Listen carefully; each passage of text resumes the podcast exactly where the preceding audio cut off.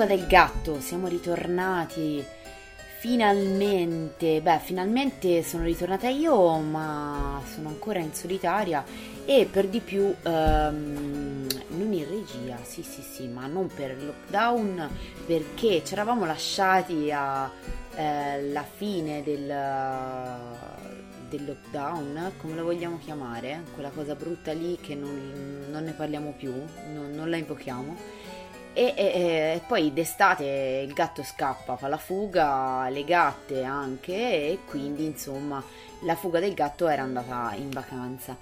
E eh, però ricomincia adesso perché ricomincia l'autunno, ricomincia ehm, anche l'inverno a breve e quindi ricomincia anche la fuga del gatto a tenervi compagnia e partiremo mh, mm, lasciando un po', cioè finendo quel che avevamo lasciato sospeso, ovvero la lettura dell'affare Vivaldi di Federico Maria Sardelli. Vi ricorderete una lettura che ci ha tenuto compagnia, spero, per eh, qualche settimana nei mesi primaverili e, ehm, e, che riprende adesso perché non era mica finita, eravamo sul più bello direi, a tre quarti del libro e eh, vi ho lasciato un po' in sospeso colpevolmente, adesso eh, recupero e continuiamo appunto il racconto da dove l'avevamo lasciato. Ma la fuga del gatto ha in piano, per, cioè insomma ha nei suoi piani, in programma per voi molte altre avventure, non soltanto di Vivaldi parleremo, non soltanto del, dell'affare Vivaldi, e ovviamente della, del libro, ma eh, ricominceranno a breve e anche con la mia mh, mm, amata Virgi che mi accompagnerà, eh, ricominceranno le puntate, quelle un po' più canoniche, quelle un po' più a cui eravate forse abituati, abituate, ovvero le, la fuga del gatto classica con le sue varie mh, mm, declinazioni, la soap opera, eh, dove vi racconteremo alcune opere entrando un po' nel dettaglio e raccontandovi le trame e la genesi e tutti gli aneddoti intorno a, a, a, a varie opere liriche e, eh, ma anche eh, le altre puntate un po' di carattere un po' più generico, magari dedicate a qualche strumento musicale in particolare o a qualche autore, qualche compositore, oppure a ehm, un certo tipo di vocalità. Beh, insomma, ne abbiamo, ne abbiamo viste un bel po' di, di variazioni e di sfumature di quello che per la fuga del gatto era la musica classica antica eh, colta come viene detta anche da, in alcuni ambiti. Beh insomma continueremo an- avanti così e quindi ricominciamo la fuga del gatto super lanciatissime. E quindi anche se adesso sono da sola giuro che non ho gli amici immaginari ma veramente potete eh, cioè, insomma, spero a brevissimo riascoltare anche eh, la seconda voce della fuga del gatto che è pronta in pole position per ricominciare. Quindi ricominciamo allora, però ci eravamo detti, finendo, temperando i nostri obblighi e finendo la lettura dell'affare Vivaldi di Federico Maria Sardelli e quindi riprendiamo esattamente dove ci eravamo lasciati, la puntata numero 8, quindi la, la parte numero 8 non corrispondono ovviamente ai capitoli, li ho divisi in maniera completamente bovina a casaccio, e riprendiamo da lì. Torri e Gentili si misero in automobile di buon mattino. Guidava Gentili. La giornata era freddina ma splendida e durante il viaggio i due erano così di buon umore che chiacchierarono divertiti di una valanga di argomenti futili, finché, presi dalla ridarella per un soffio, non fecero un simpatico fuoristrada alla curva di Reano. Gentili sferzò di colpo e si rimise in carreggiata all'ultimo istante prima di infilarsi dentro l'argine. Bianchi come la carta, stettero zitti per un po', mentre Torri si tastava visibilmente i coglioni nella tasca dei pantaloni. Ripresero a parlare dopo cinque minuti buoni e, guarda caso, cascarono sull'incidente automobilistico di Puccini, fatto che tutti conoscevano a menadito. È sempre rilassante parlare delle disgrazie altrui e i due ritrovarono presto il buon umore. Arrivarono a destinazione verso le undici e Curlo uscì fuori di casa ad accogliergli al cancello perché aveva sentito arrivare il rombo della macchina. Si salutarono con grande entusiasmo, stringendosi la mano. Il marchese, vero signore d'altri tempi, non abbracciava mai. Mentre attraversavano il giardino, per entrare in casa, Torri chiese al suo bibliotecario di poter passare, dopo così tanti anni di frequentazione, a darsi del tu. Non si poteva andare avanti lavorando a tre con una coppia che si dà del tu e altre due coppie che si danno del voi. Curlo arrossì, si schermì, balbettò qualcosa di spiritoso e incomprensibile e poi acconsentì ma soltanto come licenza per quel loro ritiro campestre e a patto che poi in biblioteca si tornasse al voi.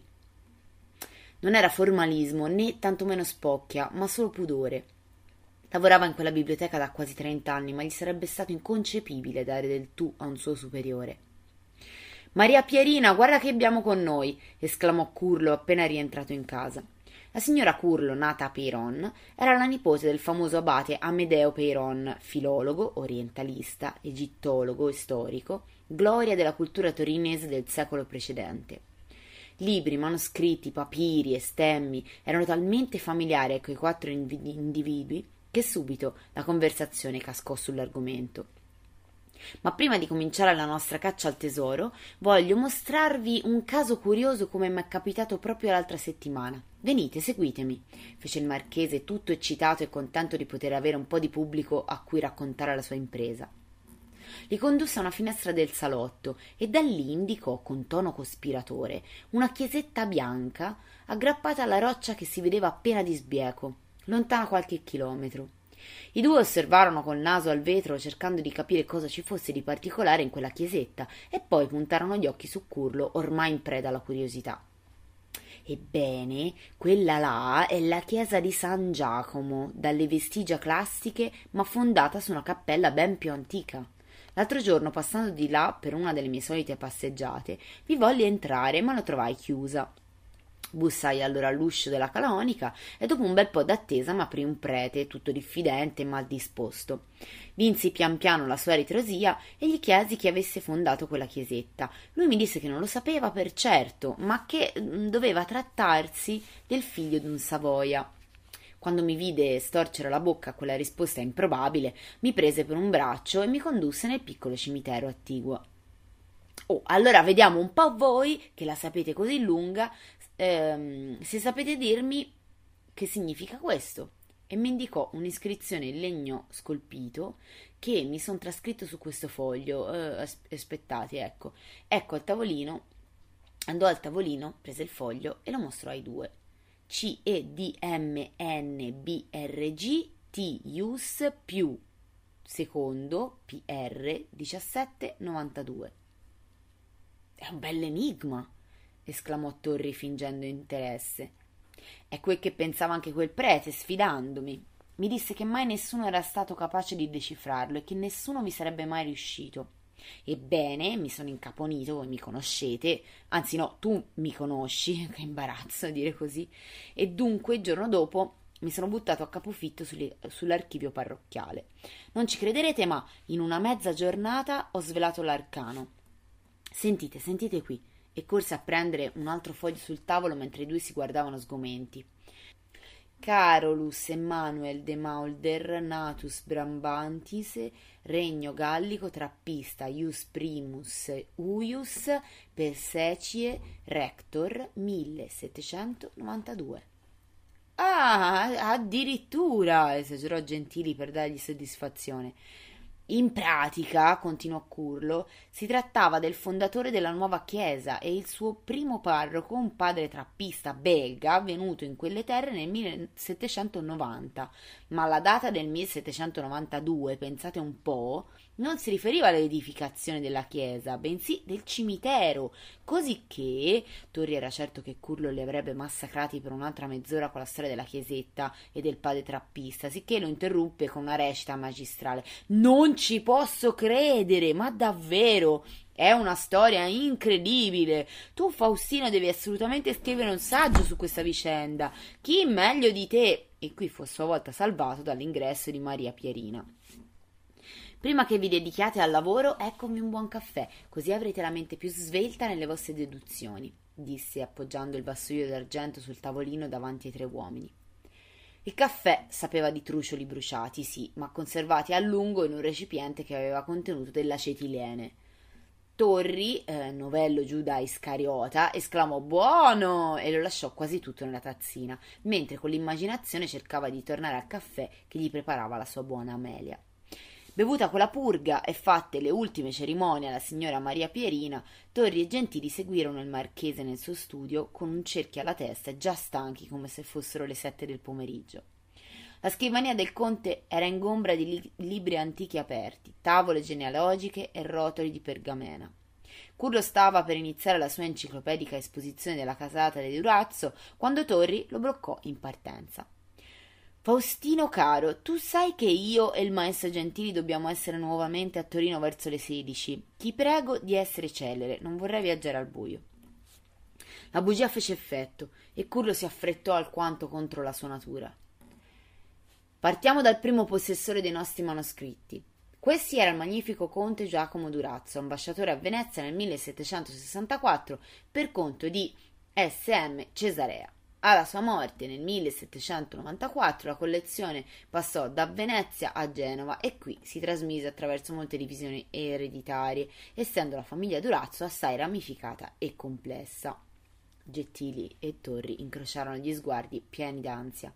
Curlo continuava a parlare, indicando con il dito i rami di un fittissimo albero genealogico colorato d'acquarello che stava disteso sul tavolo dal titolo Epilogo degli capi dei stipiti della famiglia Durazzo distinti con colori.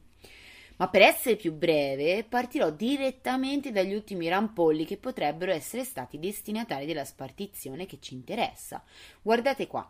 La principessa Matilde Giustiniani sposa, in prime nozze, nel 1912, Giacomo Filippo Durazzo, ultimo rappresentante del ramo primogenito, distinto dagli altri due col nome Pallavicino.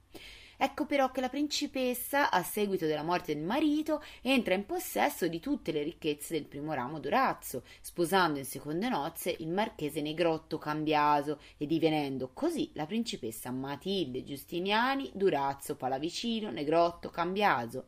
Ma il marchese Negrotto Cambiaso muore a sua volta nel 1925 lasciandole così fermo Faustino! ruggì Torri già esausto avevano completamente perso l'orientamento subito dopo i primi due nomi e sarebbe stato inutile continuare. Capisco il tuo zelo e la tua grande erudizione diplomatica genealogica, arrotondò Torri, ma devi renderti conto che stai parlando a due profani di questioni dinastico-nobiliari, quindi cerca di essere più terra-terra. Uh, perdonatemi, sarò più chiaro possibile, arrossì Curlo, appuntando la sua boccuccia O verso le carte. Dunque, in sostanza, dopo aver studiato le divisioni genealogiche, ho formulato tre ipotesi per individuare l'altra metà dei manoscritti. La prima consiste nel cercare proprio presso la contessa Matilde Giustiniani di Grotto Cambiaso, tutt'oggi residente nell'abito palazzo di Genova. La seconda ipotesi consiste nel verificare presso il marchese Giuseppe Maria Durazzo, residente nel palazzo di Largo della Meridiana numero 2 a Genova, del fu marchese Flavio, fu Giuseppe Maria, fu Marcello, al quarto fu Torri Curlo con un'occhiata. Il marchese, il marchese riprese a voce bassissima e ormai terrorizzato. La, la, la, terza ipotesi consiste invece nel verificare se nei possedimenti dei marchesi da, Pass- da Passano, dato che Giovanni Angelo del fu Angerto, Angelo Alberto da Passano sposò in seconde nozze il 12 luglio 1841 una Maddalena Durazzo fu Marcello fu aveva ricominciato con i fu e Torri lo avrebbe infizzato per farlo alla brace con l'acciugata ma affettò cortesia Benissimo, Faustino. Adesso è tutto chiaro. Tu hai elaborato tre ipotesi di ricerca e su queste dobbiamo far convergere i nostri sforzi. Se non ho capito male, per verificare le prime due si dovrà andare a Genova. Bene, credo che dovrei programmare presto una missione laggiù. Gentili guardò Torri con gratitudine. Non aveva nessuna voglia di avventurarsi in quei labirinti nobiliari e fu contento di non essere stato coinvolto. Curlo invece ci sguazzava in quegli ambienti. Tuttavia avvertì non crediate che si tratti di cosa semplice. Non lo dico per neghittosità, figurarsi, ma perché conosco assai bene la difficoltà di penetrare in quelle antiche famiglie, tanto più quelle genovesi, assai chiuse e sospettose verso gli estranei. D'accordo Faustino, ma viva Dio, tu sei un marchese, mica un questuante qualsiasi, e fra aristocratici. Non vi credia... Non, non ti credere, corresse al volo Curlo, perché noi non andremo a bussare alle loro porte per prenderci un tè o giocare a whist, ma per esaminare il loro patrimonio personale ed eventualmente chiedere di vendercelo. Prevedo non lievi difficoltà e qui il mio essere marchese conta davvero poco, credete, credimi. Stettero ancora una mezz'ora a programmare quella puntata a Genova. Curlo disse che si sarebbe dovuto provvedere di lettere di presentazione influenti ed elencò una filza di nobiluomini suoi amici a cui le avrebbe richieste. Poi, una volta avute le lettere, si sarebbero domandati gli appuntamenti e vai a sapere quando. Mattori Gentili erano impazienti, si erano lasciati risucchiare da quel gorgo di ansia che aveva accompagnato l'acquisizione della raccolta Foix, fatta di continui timori che i manoscritti in, eh, cadessero in mano altrui. Avrebbero voluto che la missione a Genova fosse fatta all'indomani. Curlo fu chiaro e realistico, ci sarebbero voluti diversi mesi. Lui comunque avrebbe iniziato subito a muoversi. Terminata la riunione di lavoro, ecco finalmente l'agognato momento di andare a tavola per godere il pranzo amorosamente preparato dalla signora Maria Pierina. Si sedettero attorno a una tavola ovale ben apparecchiata. Torri e Gentili, che s'erano alzati assai per tempo, erano affamati come coioti e salutarono con gioia l'arrivo delle pietanze. Ebbero un consomè lunghissimo, al gusto di sale, poi dei crostini guarniti di incerto materiale organico, che solo più tardi si, si scoprì esser fegato di pollo, uno squisito fricandò in cui i pezzi di manzo erano sostituiti da riuscite copie sagomate in mogano, e finalmente il delizioso bonnet alle nocciole in cui le chiare d'ovo s'erano rifiutate di soggiacere all'umiliante pratica della montatura, conferendo così al manufatto l'invitante aspetto di una poltiglia bavosa. Non c'era alcun dubbio. La signora Maria Pierina Piron, sposata a Curlo, era una finissima storica e filologa. Il fasullo Torri laudò ogni portata con degli evviva, ullala, ma tu guarda che roba! Per quanto fossero lodi a doppio taglio, Gentili non se la sentì d'essere così ipocrita e ripiegò sugli elogi muti. Bocca piena, occhi all'insù, roteazione della mano destra e pronuncia del sempre valido giudizio apodittico Mmm.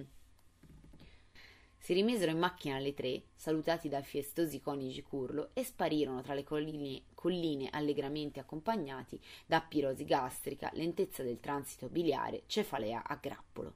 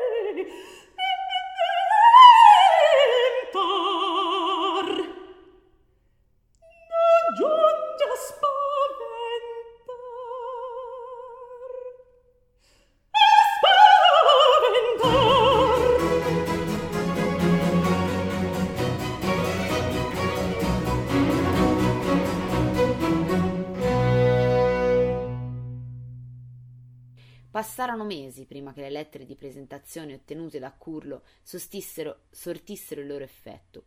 Poi, finalmente, agli inizi di dicembre, tutto si sbloccò e il marchese poté partire per la sua missione. Genova, domenica 11 dicembre 1927. Arrivo a Piazza Principe ore 17.30. Scendo all'Hotel d'Italie in via Carlo Felice Camera decorosissima e comoda, anche se un po' fredda. Domattina incontrerò, se Dio vuole, la principessa Matilde Giustiniani Durazzo, su cui spero faccia presa la lettera che mi ha scritto l'amico marchese Stanislaus Cati Grimaldi. A letto presto e incrociamo le dita. Genova, lunedì 12 dicembre 1927. Delusione amarissima.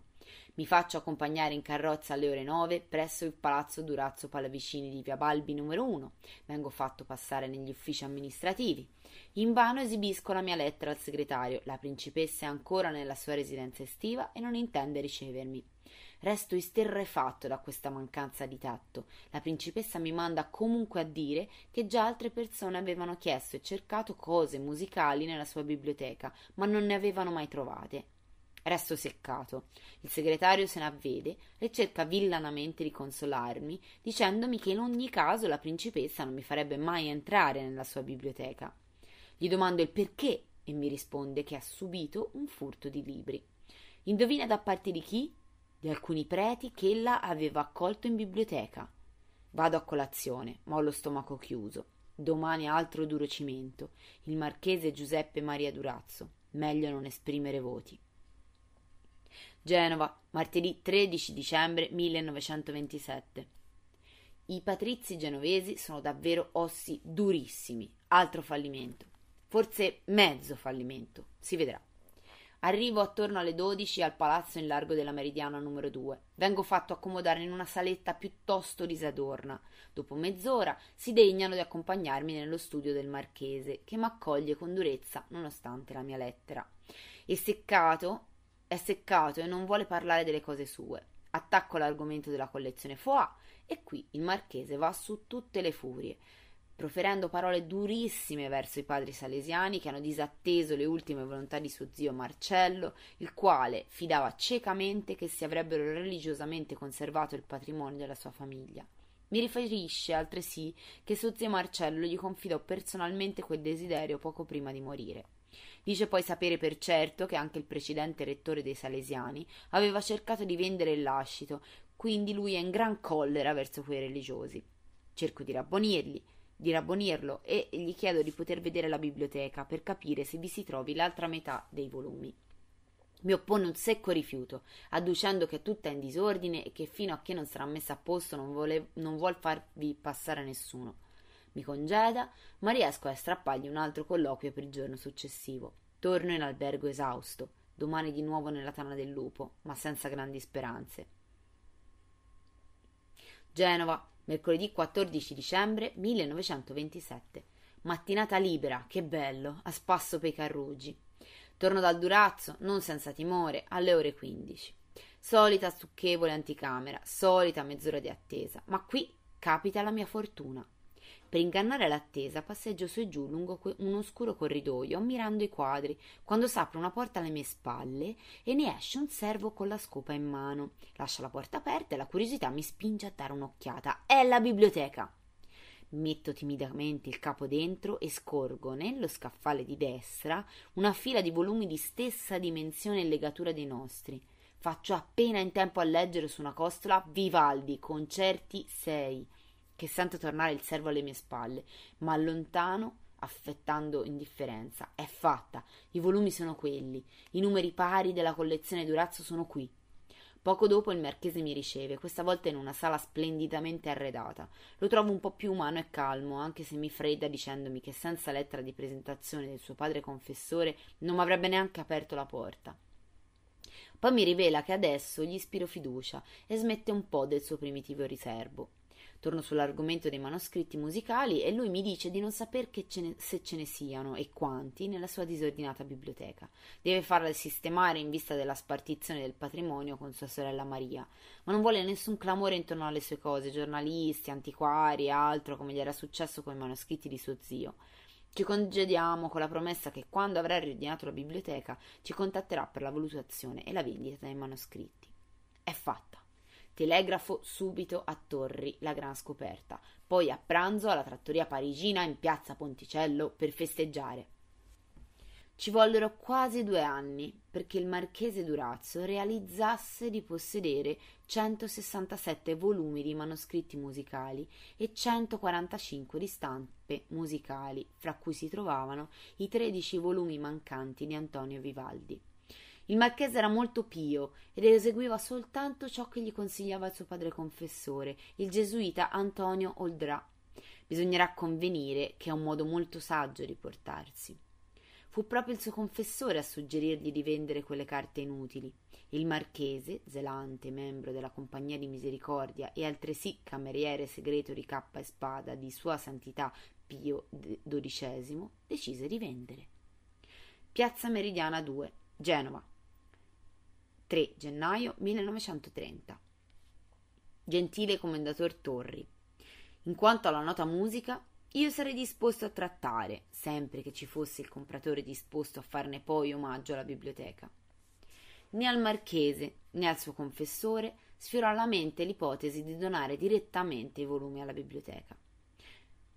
Ma come? Emmanuel aveva ottenuto 300.000 lire per una cosa che aveva ricevuto in regalo e lui avrebbe dovuto regalare allo Stato un pezzo del suo patrimonio?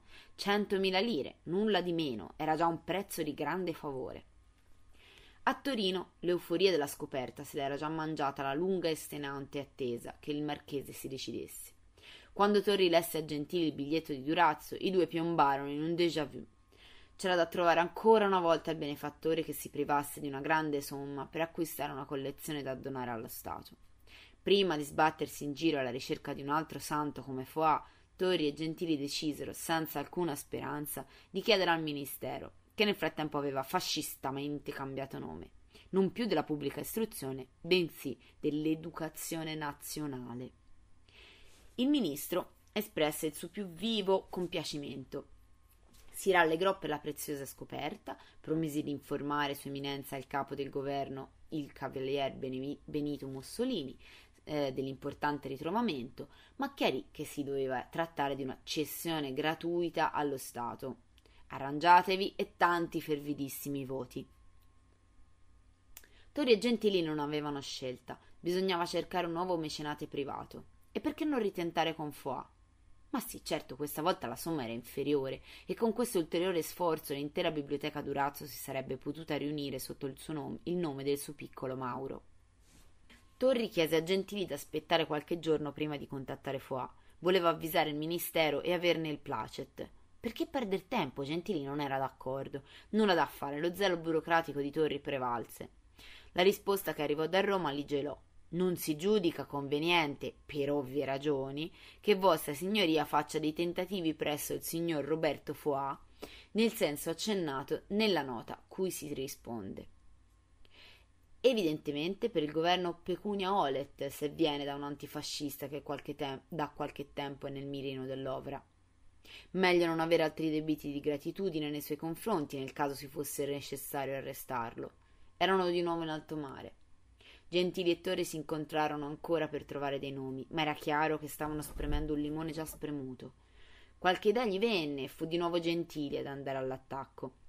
Ma sì, la radio! Ecco, ci aveva collaborato per alcune trasmissioni a carattere musicale. Loro i soldi e l'interesse nazionale lo avevano di sicuro. E poi c'era il dottor Marone, l'industriale della Cinzano che aveva conosciuto da poco e che lo stimava.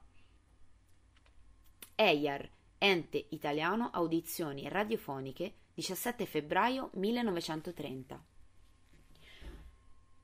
ci pregiamo confermarle che il comitato direttivo non ha creduto di addivenire all'acquisto degli autografi musicali di cui lei aveva tenuto parola, perché la cosa non rientra nel programma della EIR. Spiacente non poterle dare migliore risposta. Distinti saluti e ossequi. Il consigliere delegato Casa Cinzano, Torino, 28 febbraio 1930. Malgrado ch'io abbia esaminato la di lei gentile proposta col più vivo desiderio di far cosa gradita a lei ed in genere agli studiosi di musica antica, speciali mie contingenze me lo impediscono. Con l'espressione della mia più alta considerazione, Enrico Marone. Agli inizi di marzo non sapeva dove battere la testa. I manoscritti Durazzo sembravano allontanarsi ogni giorno di più. Gentili cominciava ad essere stufo, avvilito, sfiduciato. Quella sera rincasò tardi perché all'uscita dell'università quella tarma del rettore lo bloccò con una noiosa grana burocratica. Appena fuori venne giù un diluvio che lo tenne fermo in un caffè per quasi un'ora. Rientrò in casa umidiccio e nervoso. Baciò distrattamente sua moglie Paola e si buttò in poltrona a rigirarsi fra le mani quelle lettere di diniego. Stava sbagliando qualcosa nel modo di chiedere? Foix era stato un miracolo che non sarebbe più ripetuto? Cercò di, non, cercò di ripercorrere con la mente quel giorno in cui gli venne l'idea di chiedere a Foix come era arrivato a quell'uomo. Ah, ecco, era stato il motivo in più, la forza della memoria, quella che gli altri uomini facoltosi non avevano. Appunto, era proprio la dimostrazione che si trattava di un caso unico e che sarebbe stato impossibile ripetere il miracolo. Buttò le lettere sul tavolino e allungò la mano nella cesta dei giornali per distrarsi un po'. Ne tirò fuori uno dal mucchio e lo sfogliò nervosamente, scorreva i titoli e gli facevano un effetto strano, come se li conoscesse già. Arrivò alle ultime pagine e realizzò che stava sfogliando un giornale vecchio di quasi un mese. Lo sbatté con rabbia sul tavolino, ma l'occhio gli cadde su un nome stampato in grassetto sulla lista dei necrologi. Senza riflettere, guidato dal solo istinto, l'occhio continuò a leggere. Quattordici anni or sono, in questo triste giorno, saliva al cielo il bambino Renzo Giordano, di anni dodici, strappato prematuramente all'affetto dei genitori Filippo e Maria, che ancora ne piangono l'irreparabile perdita. Filippo Giordano, l'industriale tessile, ma sì, il proprietario dell'anificio di Corso Novara, che stupido non averci pensato prima.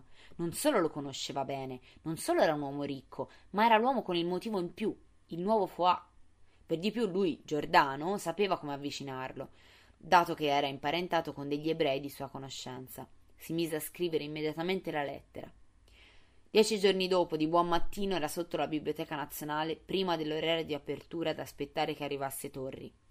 Fischiettava l'ouverture della della scala di seta di Rossini e aveva in tasca una lettera. Torino, 30 aprile 1930. All'illustrissimo signor professor commendator Luigi Torri, Torino. Illustre professore, ho l'onore di confermarle quanto già verbalmente intesi col professore Alberto Gentili in merito al materiale musicale inedito di proprietà della famiglia Durazzo. Le accludo pertanto un assegno di centomila sullo spettabile credito italiano affinché la raccolta in parola sia assicurata e destinata alla Biblioteca Nazionale di Torino, di cui lei è così degno soprintendente, e sia dedicata alla memoria del mio diletto e adorato figlio Renzo, di cui le accompagno fotografia. La ringrazio, illustre professore, di avermi dato modo di assicurare alla mia cara Torino una preziosa raccolta fra i più nobili prodotti dell'ingegno italiano, quali sono i manoscritti inediti del Vivaldi, e di avermi dato il mezzo di ricordare in modo degno e imperituro l'adorato mio figlio Renzo. Devotissimo Giordano. Sembrava una storia finta, creata da un romanziere un po' macabro e poco fantasioso due bambini morti che riportano al mondo ciascuno la metà dell'archivio scomparso di Vivaldi. Eppure era andata così. Stava di fatto che adesso a Torino si trovavano centinaia di capolavori inediti etichettati sotto il nome dell'Angeletto Mauro e dell'Angeletto Renzo. L'euforia e la gioia per quella seconda acquisizione mandarono Torri e Gentili al settimo cielo. Articoli di giornali da tutto il mondo celebravano l'eccezionale scoperta musicale. Le lettere di congratulazioni fioccavano a decine ogni giorno, ma una in particolare li fece balzare dalla seggiola. Veniva da Roma e non ammetteva indugi.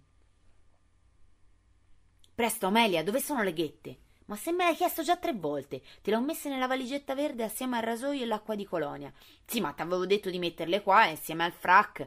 Ecco, lo sapevo. Mancano i gemelli, i gemelli, Amelia. Quando doveva partire Luigi Torra, Torri era insopportabile.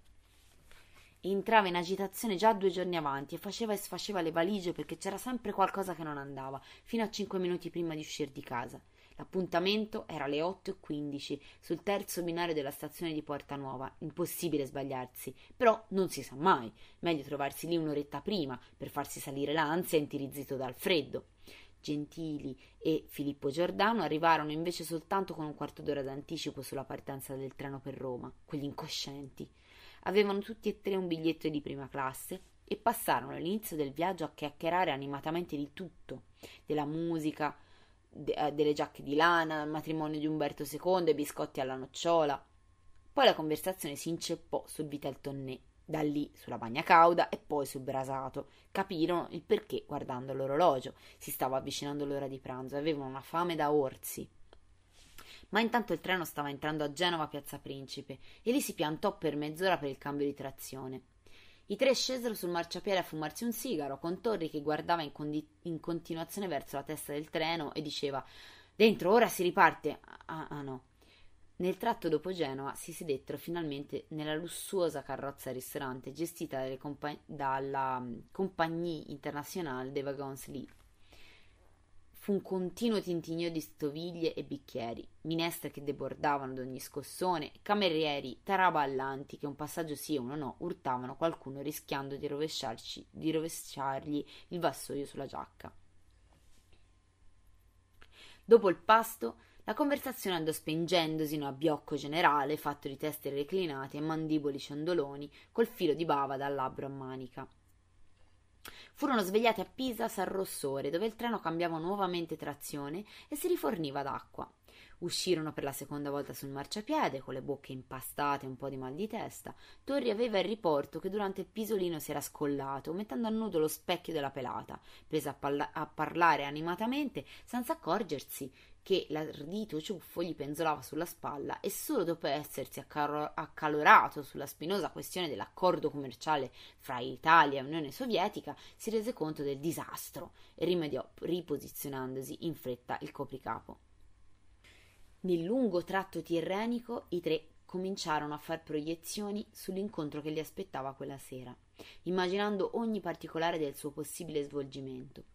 Ci fu un altro pisolino collettivo e poi, a circa un'ora da Roma, i tre si ripresero dal torpore e iniziarono i preparativi, andando a turno nella toilette per cambiarsi l'abito fra scossoni e gomitati negli stipiti. Quando il treno entrò nella capitale era buio da un bel po'. Le aspettava una vettura mandata apposta dal capo di gabinetto del ministero. Traversarono Roma silenziosa e scura fino a Palazzo Venezia. Lì fecero anticamera per circa un'ora. Torri, inzeppato nel fracco inamidato, camminava su e giù, affilandosi nervosamente la barbetta e bisbigliando in continuazione una litania di parole da cui ogni tanto spuntava eterno, vibranti, anime, italico. Gentili e Giordano si erano messi a ripassare i dettagli dell'etichetta nel terrore di sbagliare. Entra prima lei? No, no, no, assolutamente no, prima lei. Ma chi dà per primo la mano? Torri, Torri. Poi lei, maestro. Ah, no, no. Dopo Torri, eh, tocca, dopo Torri tocca a lei, che è grande ufficiale, e via così. Finalmente a luna di notte, freschi come stracchini, si spalancò la porta e un segretario le, ammisse, le ammise alla presenza di Sua Eccellenza il capo del governo, primo ministro, segretario di Stato, duce del fascismo, il cavalier Benito Mussolini. Saluto al duce! gridò il segretario scattando sull'attenti. Eia eia la la! gridarono in coro i tre gallinacci alzando di scatto il braccio in alto. Gentili si sentì un cretino, mentre Tori e Giordano sembravano convinti. Percorsero il lungo tratto che conduceva alla scrivania e lì furono salutati con cordialità. Mi hanno riferito degli importanti cimeli musicali da voi rinvenuti in un casolare di Varazze. Ma bene, bene, narratemi meglio, esordì il duce, stringendo a tutti la mano e facendo cenno di sedersi sulle poltrone. Prese la parola il commendator professor Torri, che non sapeva come correggere lo strafalcione di Varazze e sudava copiosamente incassato nel, nel frac di ebano. E, e vedete, eccellenza, ecco, sì, in effetti provengono dalla Liguria, appunto. Si tratta di una preziosissima collezione che a voler ben vedere si trovava in Genova e che solo grazie alla generosità del grande ufficiale Giordano il grande ufficiale chinò il capo con affettata modestia, è stato possibile assicurare allo Stato. Poi tirò il fiato e attaccò con voce stentorea quando fra il Natale e l'Epifania dell'ottavo anno di nostra salvazione fascista la stella d'Italia nel suo magico luce d'eterno lume d'eterno splendore guidava la nostra umile soprintendenza bi- bibliografica alla scoperta di tanto tesoro, subito quei canti e suoni di antiche anime italiche disperse nell'infinito palpitarono in noi e fecero risuonare i nostri cuori sulle stesse vibrazioni di quelle musiche sublimi che era l'infernale pippone che Torri s'era scritto imparato a memoria da quindici giorni. Gentili lo guardava sgomento. Giordano ne era tutto rapito, ma il duce interruppe subito. Ma bene, ma bene, mi compiaccio, mi compiaccio. E giù pacche sulle, sca- sulle spalle di Torri, che sorrideva imbarazzato e un po' seccato per non aver potuto terminare la sua sublime allocuzione. E ditemi, sono belle queste musiche? chiese il duce. Qui rispose Gentili. Eccellenza, si tratta di inestimabili capolavori musicali dei nostri più grandi compositori del passato, segnatamente del Vivaldi, del quale si era rivelata un'immensa mole di composizioni finora ignote, e poi dello Stradella. Ma bene, ma bene. Dunque ci sarà anche pane per il mio violino, scherzò il simpatico duce, e tutti risero divertiti. Giordano colse al volo l'occasione. A questo proposito, eccellenza, mi vorrete concedere l'onore di farvi omaggio di un oggetto che apparteneva al marchese Durazzo, assieme a tutte le musiche da me rilevate e che nessuno meglio di vostra eccellenza potrà apprezzare. E gli porse una custodia di violino che fino ad allora era passata inosservata. Mussolini sgranò gli occhi. Non si aspettava quell'uscita. Armeggiò un po' con le serrature e poi cavò dalla custodia un violino assai più bello di quella ciabatta che possedeva. Lo ammirò sorridente e se lo girò per le mani contento come un bimbo. Era il violino di Vivaldi, eccellenza, opera di Gira- Girolamo II Amati, figlio di Niccolò, ultimo esponente della celebre famiglia di liutai, dettagliò Giordano. È con vivissimo compiacimento che io lo dono a voi, eccellenza, affinché fra le vostre mani di artefice possente di nuove e feconde armonie sociali esso possa tornare a cantare le glorie dell'italico suolo. E sulle due ultime parole di quel testo che aveva scritto e riscritto cento volte, la voce gli si impennò stentorea. E poi chissà chi gli aveva detto che quel voli- violino era davvero di Vivaldi, forse era solo una deduzione per averlo trovato presso Durazzi assieme alle musiche manoscritte.